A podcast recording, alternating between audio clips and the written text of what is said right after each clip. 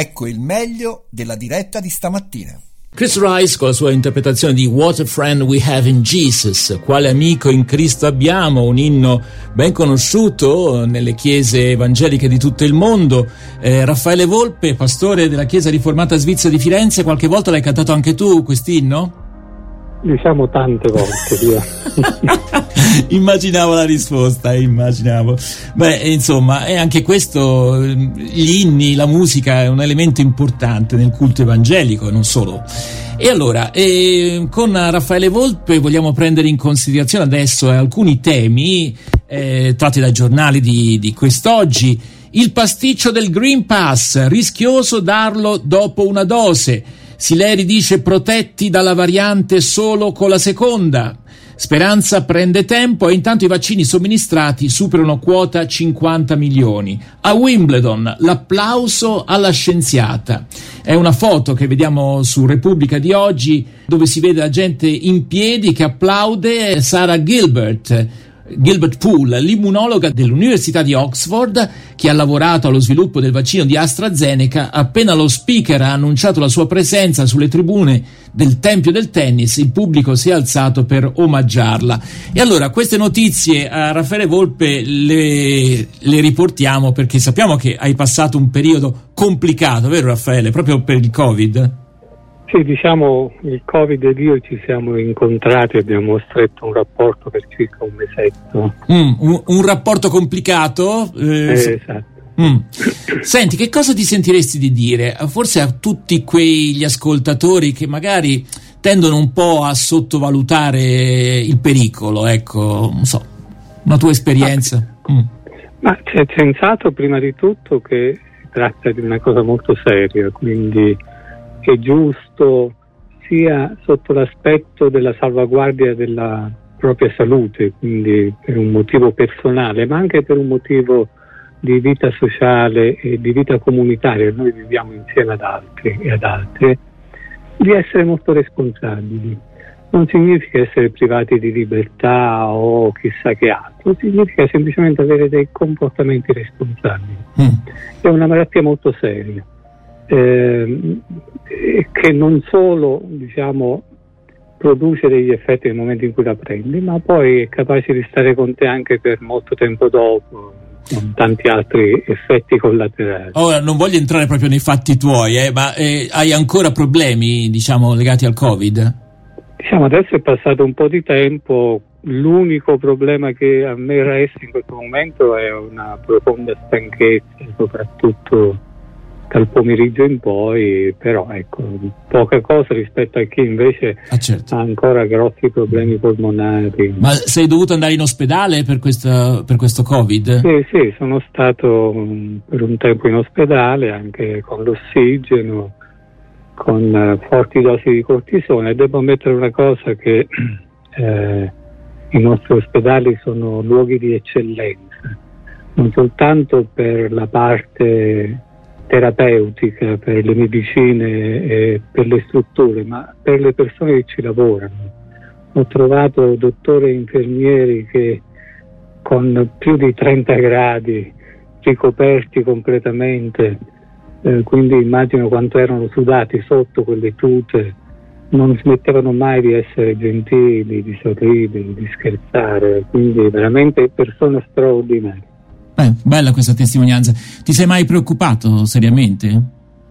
Ma più che altro la, la questione è che è una malattia strana perché la prima settimana stavo male come si sta male con un'influenza, febbre alta, però mi alzavo, mi muovevo, mi, mi sembrava che si potesse gestire. Il problema è che ha delle, eh, delle evoluzioni imprevedibili e quindi da un giorno all'altro mi è arrivata la polmonite, da un giorno all'altro non respiravo, cioè, quindi più che altro eh, la preoccupazione è che tu una volta che hai questa malattia non sai come si evolve nelle 24 ore, ecco questa era più che altro, più che il mm. timore, l'ansia, che cosa succede adesso, certo. che cosa mi devo aspettare.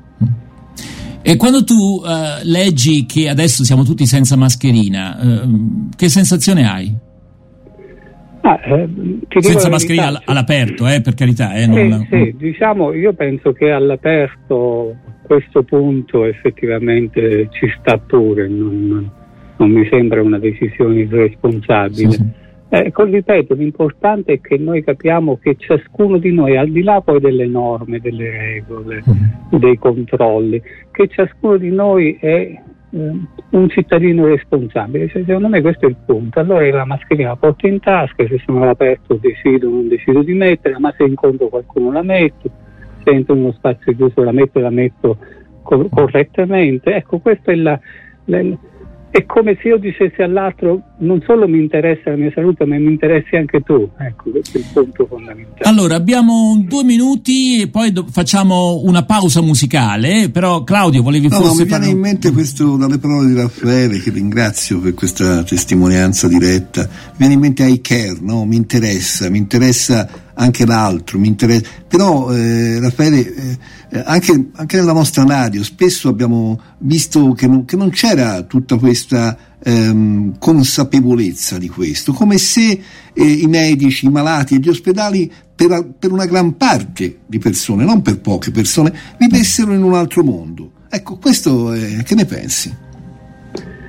Ah, eh, sai, eh, il punto è questo, c'è una malattia, un'epidemia come questa ha l'effetto sia di evidenziare le cose che non vanno, secondo me anche di evidenziare le cose che vanno. È un po', mi ricordo c'era un bellissimo testo di Todorov, un antropologo che si intitolava Di fronte all'estremo, raccontava i comportamenti umani di fronte all'olocausto. No? Cioè, quando noi ci troviamo in situazioni estreme vengono fuori le parti migliori di noi e le parti peggiori di noi. L'importante è che le parti migliori diventino più forti e siano più visibili, perché la nostra speranza, soprattutto come credenti, è che l'uomo possa sempre convertirsi di fronte ad una parola più forte.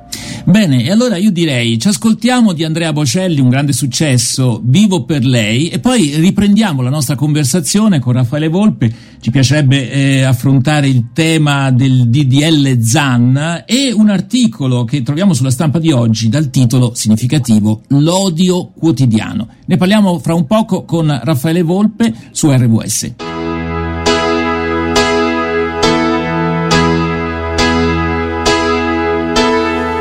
Vivo per lei da quando sai, la prima volta l'ho incontrata, non mi ricordo come, ma è entrata dentro e c'era stata.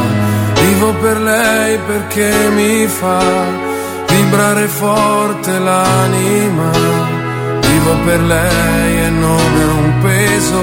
Vivo per lei, anch'io lo sai, e tu non esserne geloso. Lei è di tutti quelli che hanno un bisogno sempre acceso, come uno stereo in camera di chi è da solo adesso sa che anche per lui, per questo io vivo per lei. È una musa che ci invita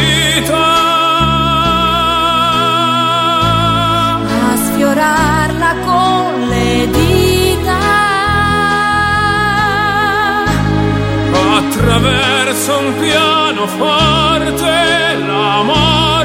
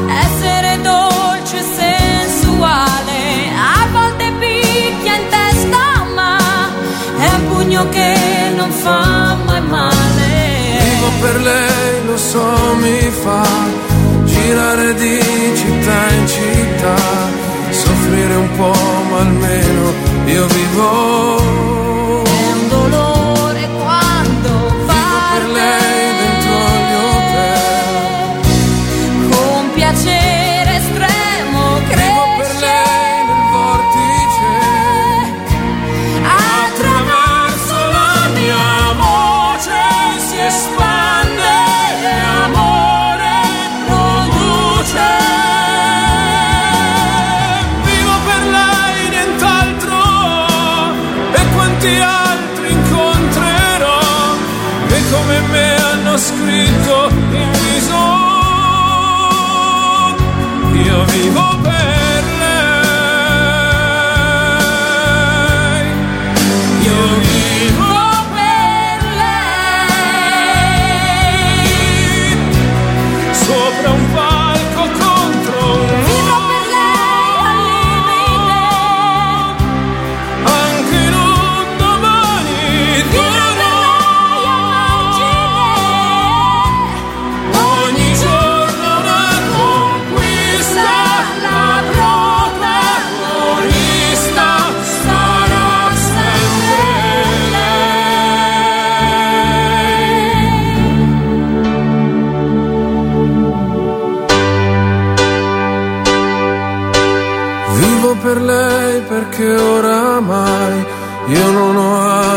via d'uscita, perché la musica lo sai, davvero non l'ho mai tradita.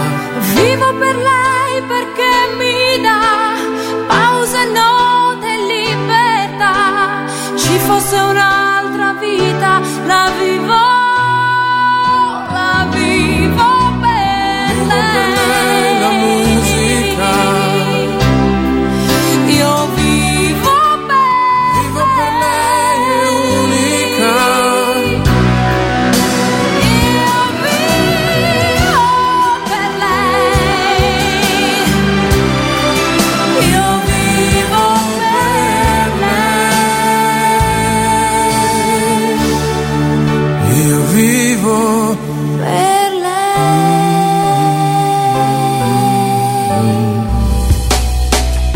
Andrea Bocelli e Giorgia, Vivo per lei, uno straordinario successo di qualche anno fa. Riprendiamo la nostra conversazione con il pastore Raffaele Volpe, pastore della Chiesa Riformata Svizzera di Firenze. Eh, Raffaele, forse vogliamo mh, terminare eh, la nostra conversazione facendo riferimento al DDL ZAN, al disegno di legge ZAN, conta in aula, si vota dal 13 luglio e c'è subito scontro Salvini-Letta. Domani vertice dei capigruppo al Senato, Renzi prova ancora a mediare, il leghista dice il leader PD non dialoga, la replica, gli invierò un Whatsapp, un'ottima idea mi pare. E eh, sulla stampa leggiamo l'odio quotidiano, in Italia un'aggressione omofoba ogni tre giorni. Solo a Milano 15 denunce nella settimana del Pride e ci sono quattro testimonianze. Silvana, 44 anni, botte e minacce di morte, quell'uomo, quell'uomo vive ancora qui vicino a Catanzaro questo è successo. Ehm, Augusto, massacrato con il fidanzato a Milano, mano rotta, trauma cranico, ci ha pestato come una furia. Samuel studia arte a Venezia, lavora come fotografo, erano in sette contro uno, mi sentivo solo e braccato. Marcello, pugliese, trasferito al nord per lavoro, picchiato e poi derubato mentre baciavo un ragazzo. Insomma, eh, storie brutte che riguardano tutto il paese. Eh. Io eh, vorrei chiederti, Raffaele, eh, ovviamente questo DDL Zan è stato anche oggetto di controversia, anche il Vaticano, famosa nota del Vaticano, ma basterà per fermare l'omofobia? Che ne pensi? Ammesso che passi. Che, mm. Sì, credo che il lato più interessante della legge non sia tanto quello di aggravare le pene e di renderle più specifiche, quindi più individuabili, più facilmente individuabili. Io credo che quello sforzo invece di eh, iniziare un processo educativo, cioè il fatto di coinvolgere le, le, scuole, il fatto di avere un giorno dedicato al tema, credo che questo sia il passo che bisogna fare, cioè da, da, dalle scuole bisogna cominciare a spiegare che cosa significa. Eh, porsi di fronte alle tante, alle plurali affettività umane con, eh, senza paura, senza pregiudizi, ma cercando di eh, scoprire in tutti i fenomeni umani anche l'opera di Dio. E certo, per i cristiani questo è particolarmente complesso, eh, perché naturalmente ci confrontiamo con un testo, quello biblico, che a volte viene interpretato in termini molto molto negativi nei confronti della dimensione della pluralità per quel che riguarda gli aspetti affettivi. Però, al di là di quello che uno pensa, perché eh, come dire, non proteggere, non difendere i diritti di tutti, compresi anche di chi, fa, eh, chi ha altre eh, situazioni per quel che riguarda la sessualità. E questa è, la, è la, grande do, la, grande domanda che i cristiani dovrebbero porsi seriamente, eh, Raffaele. Poi dobbiamo lasciarti perché il tempo è, è sta per sì, terminare. Certo. Eh, innanzitutto, naturalmente, la Bibbia, quando si pone queste questioni che riguardano eh, i rapporti di genere, i rapporti sessuali, lo fa eh, a partire da una logica completamente diversa perché i ruoli allora erano ruoli di potere, cioè l'uomo era il proprietario della donna, eh, la persona ricca poteva permettersi di avere un rapporto omosessuale con un bambino e così via, cioè erano, erano relazioni di potere, non erano relazioni d'amore. Per quanto riguarda l'amore la Bibbia è chiara, no? cioè che noi dobbiamo avere la capacità di amare il prossimo e di amare Dio, qui si esercita poi la, la grande arte dell'essere cristiani. Questa è la sfida secondo me oggi, cioè, eh, ecco, superando anche il rischio di pensare che la sessualità o l'affettività o il genere sia una cosa che si possa scegliere come si sceglie un vestito dal, dall'oggi al domani, anche questo è importante. C'è anche chi vive eh, situazioni di affettività diverse da quelle solite, no? Deve porsi questa domanda sulla serietà e sull'impegno che c'è in ogni genere di relazione affettiva. E allora noi ringraziamo Raffaele Volpe per questo suo intervento e dobbiamo veramente chiudere questo... La grande arte di essere cristiani, ha detto eh. Raffaele Volpe. Grazie davvero Raffaele, a risentirci una Grazie prossima occasione. Voi, un abbraccio.